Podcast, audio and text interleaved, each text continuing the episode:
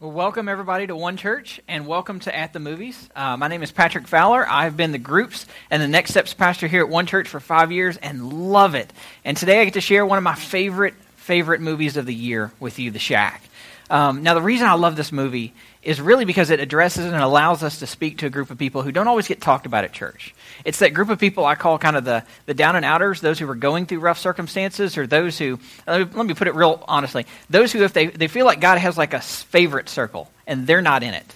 Those who feel like, you know, they're not on God's favorites list or call list, and they get tired of those Christians who everything goes smoothly for them.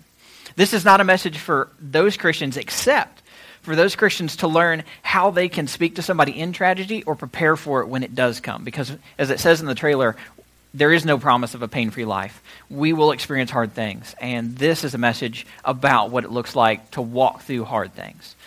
Um, I also need to add a disclaimer. If you are a crier, um, my, my goal is to get you to watch this movie because it's phenomenal, but this is a crier movie. And I don't mean like a happy, warm, touchy feely ending where you cry. I mean, like you're going to cry. You need a full box of tissues. This is an ugly cry. Like you're going to have to take a nap after this movie, kind of cry movie. I just want you to be warned, okay? So, um, I love this movie. I actually read this when it was a book a long, long time ago. A guy named William Paul Young actually wrote something he didn't expect to become famous. He just wanted to take a fiction story and try to talk about a truth that he knew from his experience as a Christian. He wanted to answer the question for some people he cared about. And the question is simply this If God exists, why does he allow bad things to happen to good people?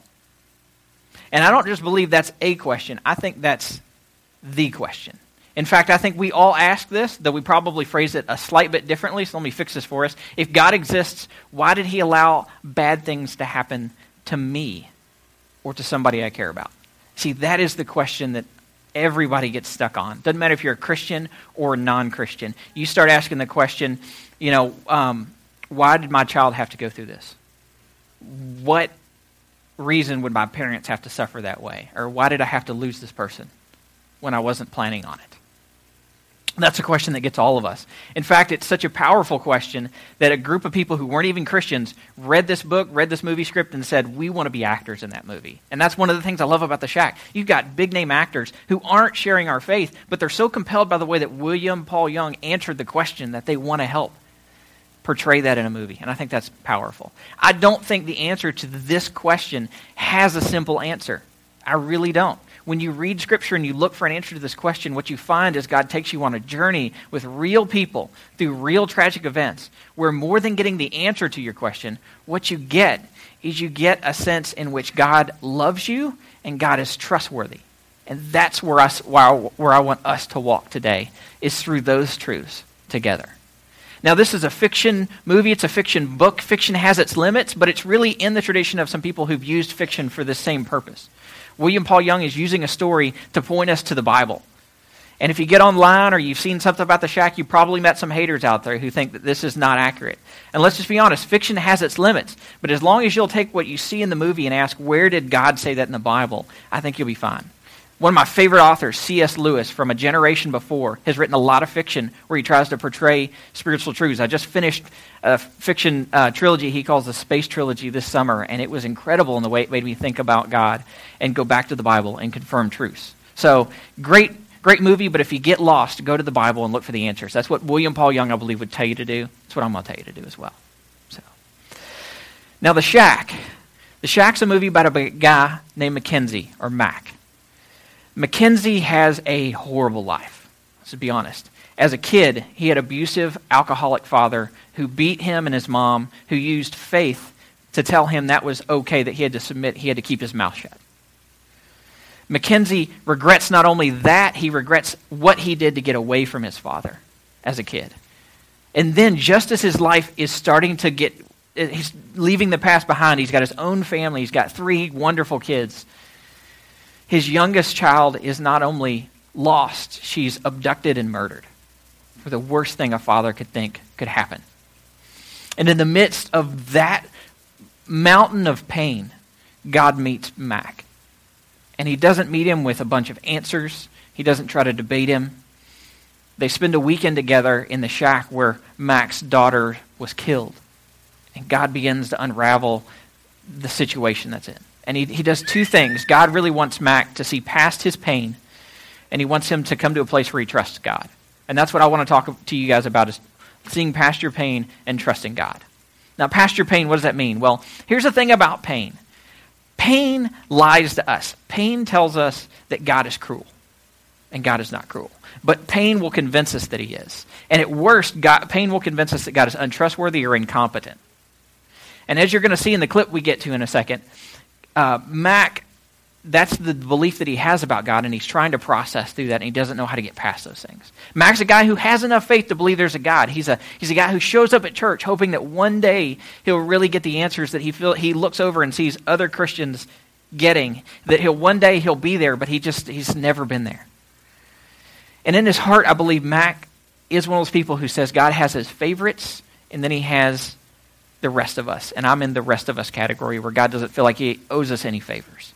But when he meets God, Mac meets a God who says he loves him over and over, who in William Paul's Young's phrasing says, I am especially fond of you.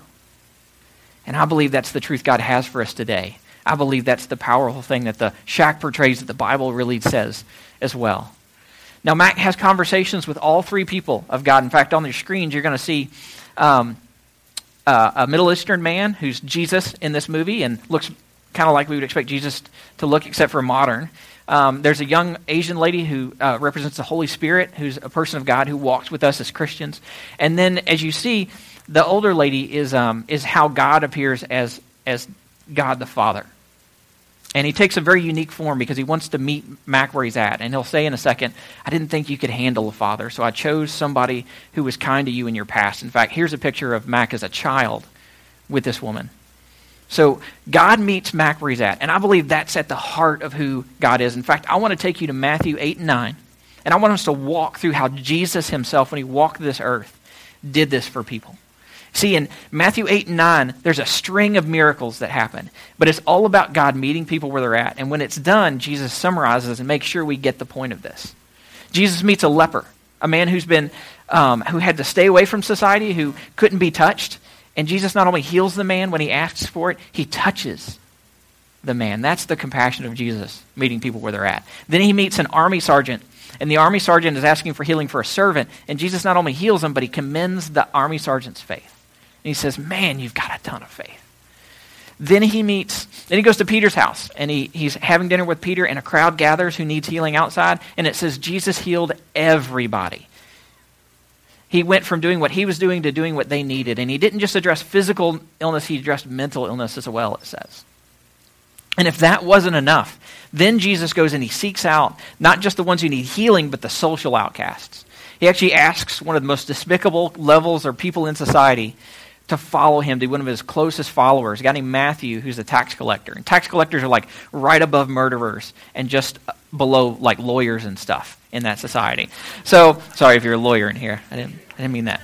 Um, but Jesus not only asks a tax collector to follow him, but he lets the tax collector throw a party with all his friends, and Jesus just hangs out and is friendly with people. And as the religious leaders who don't like Jesus anyway stand to the side and judge him, and they're like, what, what, what is he doing? There's even some good meaning Christians who are kind of caught in the middle. And it's the good meaning Christians who bring this question in the middle of Matthew 9 to Jesus, and they say, We're, we're just trying to figure this out. Why don't you and your followers kind of do more of the traditional stuff? Why don't you fast? Is specifically their question. And Jesus' answer, I think, is powerful. Um, Jesus takes two analogies that in that time everybody knows and then he um, and he talks about how we know this in the physical realm, but we don't know it in the spiritual. Let's read this, and then I'll kind of unpack it with you. But Jesus' reply says this: He says, "Nobody, nobody patches an old garment with unshrunk cloth, because the patch pulls away from the garment and makes the tear worse. And nobody, nobody puts new wine into old wineskins. Otherwise, the skins would burst. The wine would spill out, and the skins are ruined. They put new wine into new wineskins, and both are preserved." Jesus is saying, You guys know this. This is common practice with wine. This is common practice with patching clothes.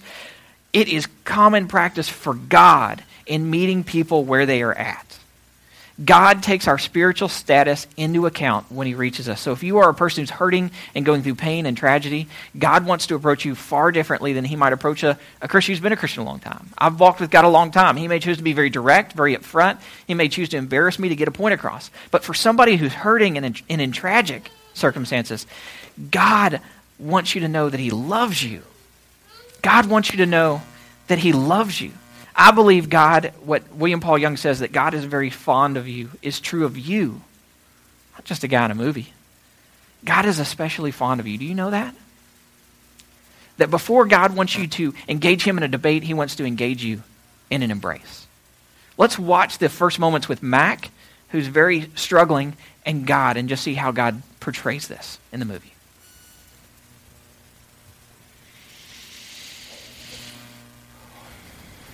Why did you bring me back here? Because here's where you got stuck.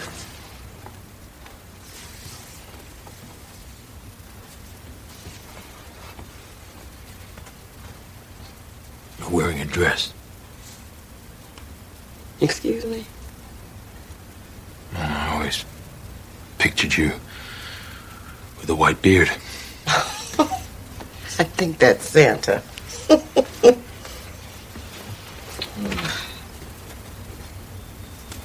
After what you've been through, I didn't think you could handle a father right now. I know what a great gulf there is between us, Mac. You may not believe it. I am especially fond of you. Mm-hmm. I want to heal that wound that's grown inside and between us. There's no easy answer that'll take your pain away. No instant fix that's enduring. Life takes a bit of time and a lot of relationship. Relationship. You're the Almighty God, right?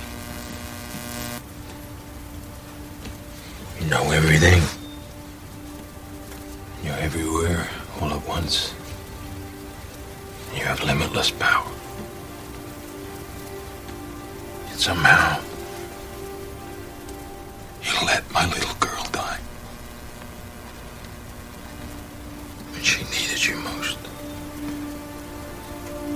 You abandoned her.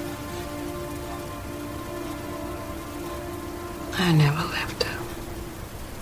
If you are who you say you are, where were you when I needed you?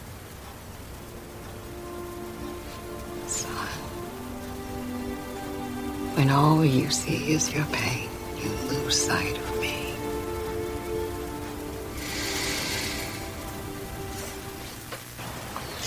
As difficult as it is for you to accept, I'm in the middle of everything you perceive to be a mess, working for your good. That's what I do. How can you say that? With all the pain and suffering in the world. What possible good comes from a little girl being murdered by a sick monster? See, you may not cause those things, but you certainly don't stop them. Mackenzie, you're trying to make sense of your world based on a very incomplete picture. It's like looking through the knothole of your pain. The real underlying flaw in your life is that you don't think that I'm good. I am. And if you knew me and how much I love you, And even when you don't understand, you could know that I am at work in your life for good. So, what you see in these clips is Mac wants answers. He's trying to find the answers. But the answer God needs him to hear most is that God loves him. And I know that that's not a, a point we receive quickly when we're hurting. And so I want you to hear today that if that's where you're at currently, no rush. There are people who sit in here for months trying to work through some of that pain. before they can really have a conversation with God. And that's okay. In the movie, they're not hurried, and I don't want you to feel hurried. I know some of you guys have pain that I can't begin to imagine and that you wouldn't want to begin to revisit. And for all of us, I know that if we live much longer, we'll encounter pain again. We'll walk through it with other people or we'll go through it on our, ourselves. Some of us are going to get diagnoses of conditions that aren't treatable or don't have good treatments. We may not even get a diagnosis. We may just they just may know something's messed up with us. Some of us are going to lose a loved one tragedy, like in the movie. Some of us either have been or will go to war somewhere, and will carry the experiences there home with us, and maybe even relive them as we're triggered to relive them. I know that pain is not a light subject in this room.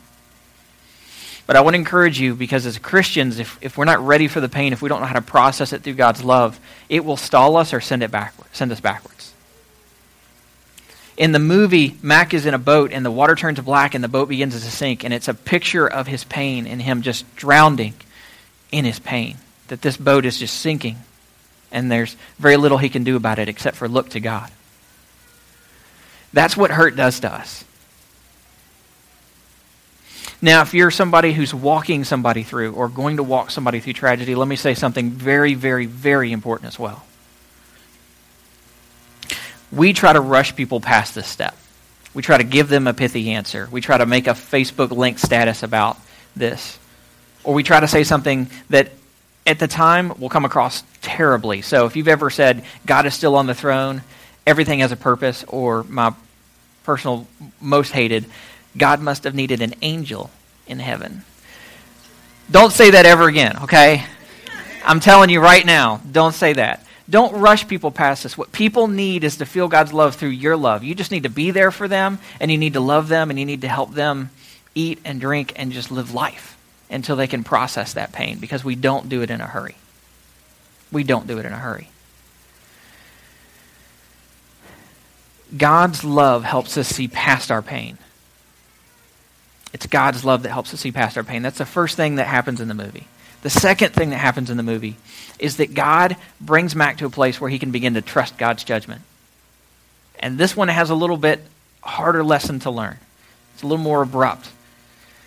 In the movie, uh, the first scene, uh, Mac is with the Holy Spirit in the garden, and he sees a poisonous plant, and he's questioning why it's even there. Why would you put a poisonous plant there? And God shows him another plant and says, if you would combine these two, it becomes medicine. It can save lives rather than take them. In that little moment, God begins to, or Mac begins to believe, maybe my judgment's more limited than I give myself credit for. Uh, maybe I should be slower to judge.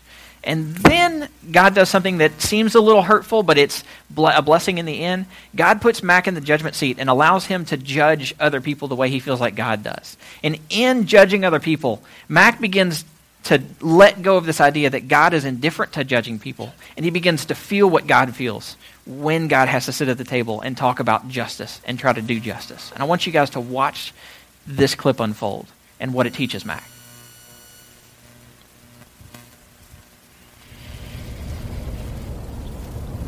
Sit. All right.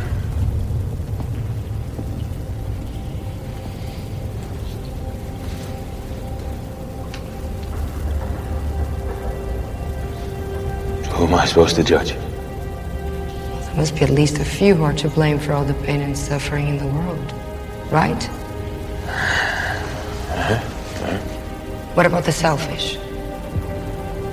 The greedy, those who harm others, murderers, drug dealers, terrorists. Guilty? Yeah. What about men who beat their wives? Here, why did you stay? Or fathers who beat their sons to alleviate their own suffering? Let's not do this. Should that man be judged? No. What about the man who preys on innocent little girls?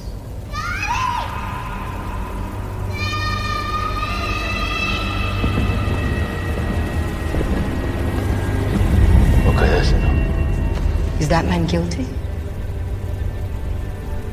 I would damn him hell. And what of his father? The man who twisted him into this deviant monster. I would damn him too. How can you stop there? Doesn't the legacy of brokenness go all the way back to Adam? And what about God? Isn't he at fault? He set all this in motion. Especially if he knew the outcome. Do you want me to say it?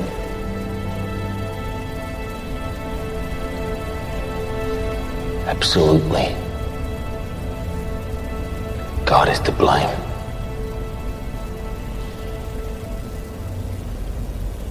Well, if it's so easy for you to judge God, you must choose one of your children to spend eternity in heaven. The other will go to hell. Can't. Can't do what? I'm only asking you to do something you believe God does. So, who will go to hell? You could choose Kate. She said some pretty hurtful things. She shuts you out. You're not even sure if she loves you anymore.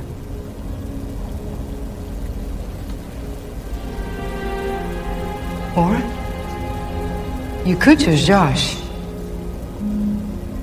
He's being disobedient, sneaking out, lying to you. You didn't know that.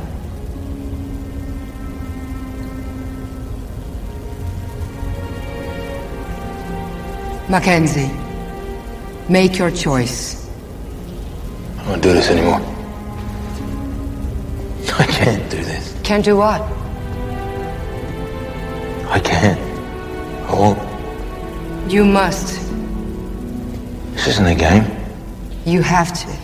You know what? This isn't fair. You must.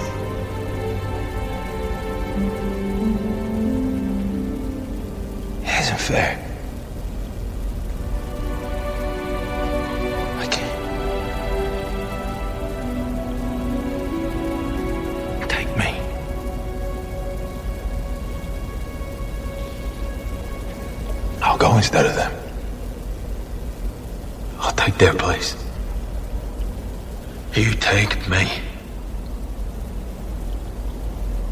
I'll go in their place. You, you, you leave my kids alone and you take me.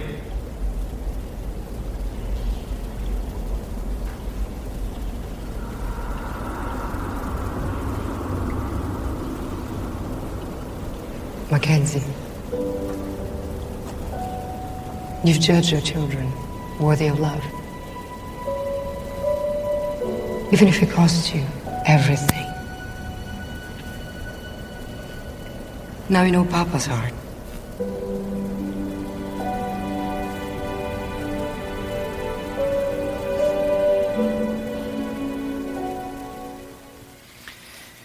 in this moment, I don't even know if I have to say it, you guys see what Mac sees that judgment isn't as easy as we would like it to be. That God really only, only He has a perspective to judge.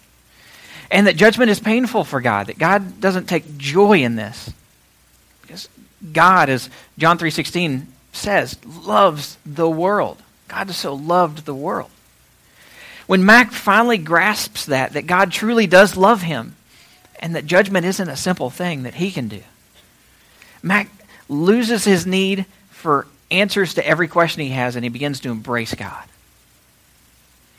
Love, God's love, and his own limitation are enough for God to jump into a relationship with God. And he is reborn, absolutely reborn. I believe what God is doing in Matthew, in the analogies I, taught, I we read together, earlier is also linked to this because Jesus actually gets interrupted twice as he's trying to talk about this. And I think in the interruptions is this very same concept about why God is trustworthy.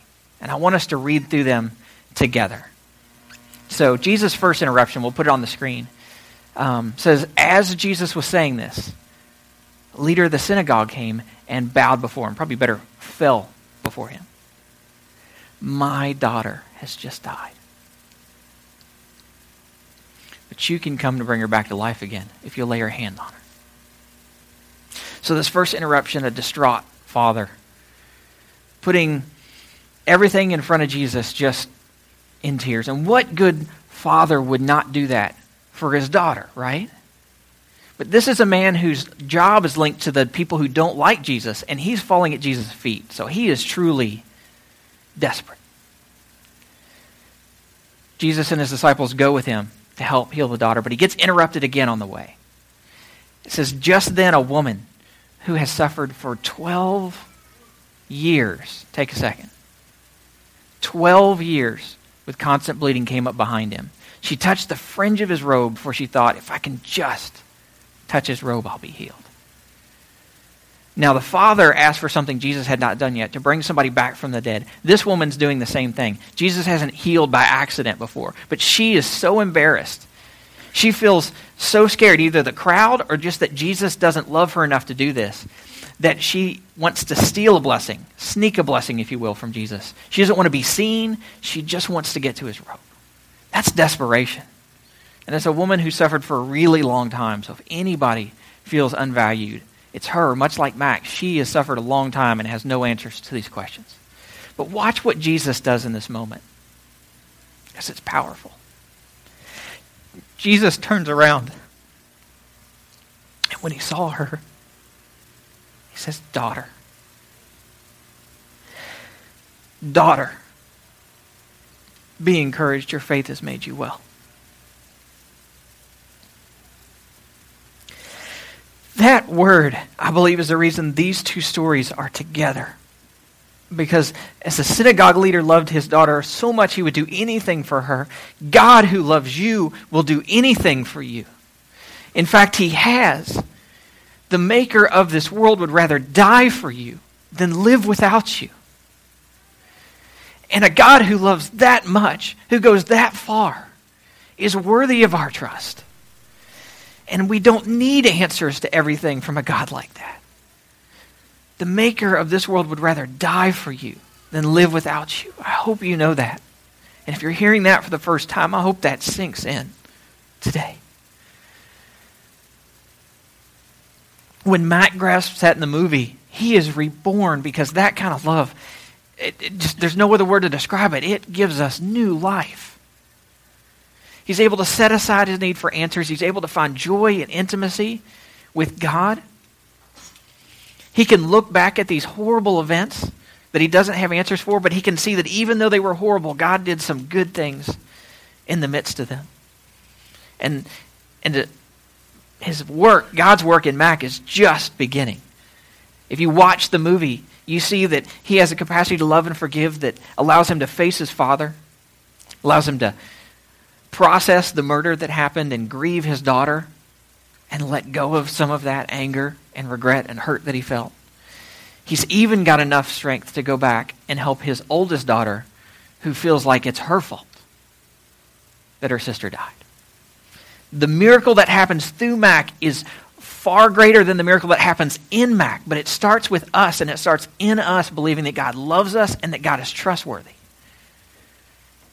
And of course, I don't have time to show you the rest of the movie, so I'm going to sell you on watching it by telling you you want to see the rest of that. It's incredible. Where I want to leave us today is with these two important thoughts that great pain distorts our view of God, and we have to be solid in the, in the belief that He loves us to see past our pain and to stay in relationship with God.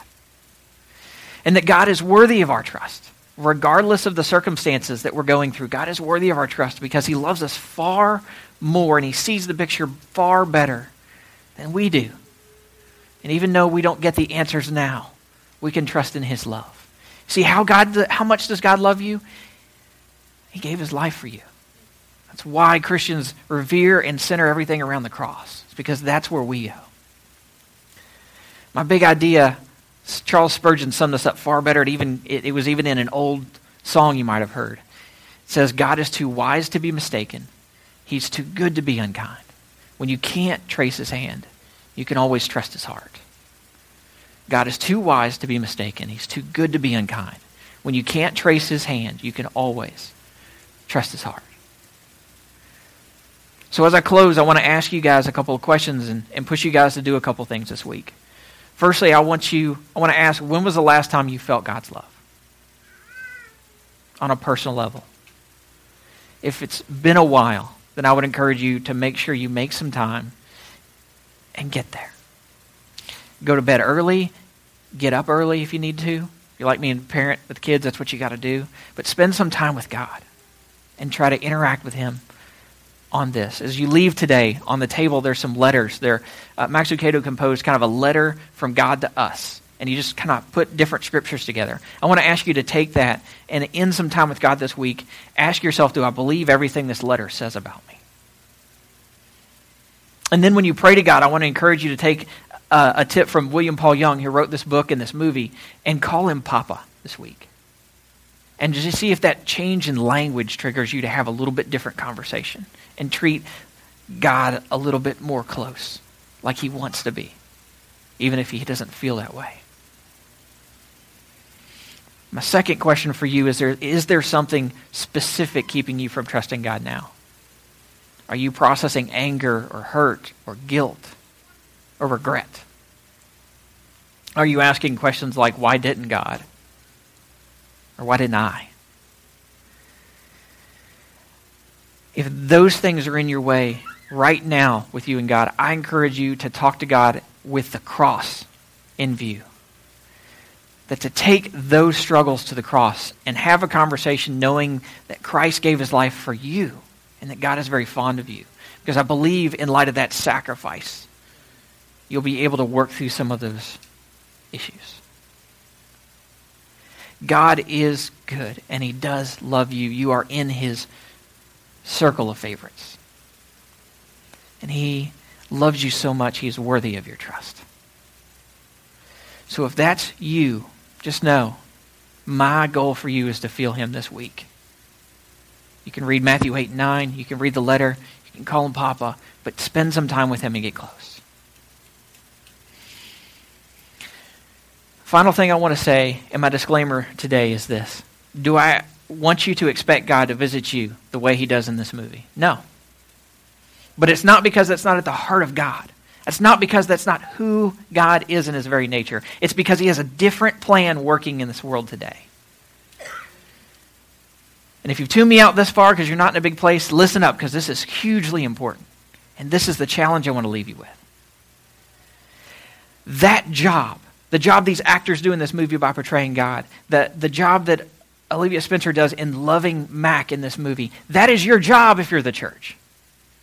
That is what God has called you to do. You are the person who is to show God's love and his care to other people. You are called to meet people where they're at. As Jesus left this earth, he left us with that commission. And as I leave Clarksville, I leave you with that commission because my calling as a pastor has been very little beyond that. My job is to meet people where they are and to show them that God loves them so he can begin that transformation in their life. That's what we're called to do that is a huge privilege. It's really exciting. It's really cool. It's really fun. If you haven't been that person for somebody, I look forward to you going through that experience because it's incredible. And this church, better than any church in town, I believe, is good at that. So if you need to learn how, you just hitch your ride with somebody else because they will show you. But I believe that every week, God brings people into your life because He wants you to show them who He is by your actions, by not judging but loving, by caring enough to listen to their conversation, to listen to their hurts, just to show them love until they can move past that. That, I believe, is the core of who we are and what we're called to do. And I just want to encourage you to do that. I want you to encourage you to do that personally. And I want you to know this. The reason I love this church is because every week people pass those flags out there on the street. And God says, I'm over there. And if you'll just walk through those doors, you'll meet me. And you know who they meet? They meet you guys. And people greet them as they're coming in, and people give them coffee and show them around. And even beyond people who are volunteers, you guys stand there in the hallways and you talk to them and you, and you get to know them a little bit and you invite them to coffee and they end up in a small group with you. And you know what they hear? They hear that God loves them because you love them and because you're not judging them. You're meeting them where they're at. Our church does that better than any church in Clarksville. It's why I love One Church, and it's why I'm so excited for every person who walks through here now and in the future. So if you're at a place where you're good with God, you know He loves you, then please make sure that you keep your eyes open for every opportunity to do that. And please invest your time and your energy and your money here because God is changing lives by doing this very thing, by meeting people where they're at and making them feel His love and that He's trustworthy.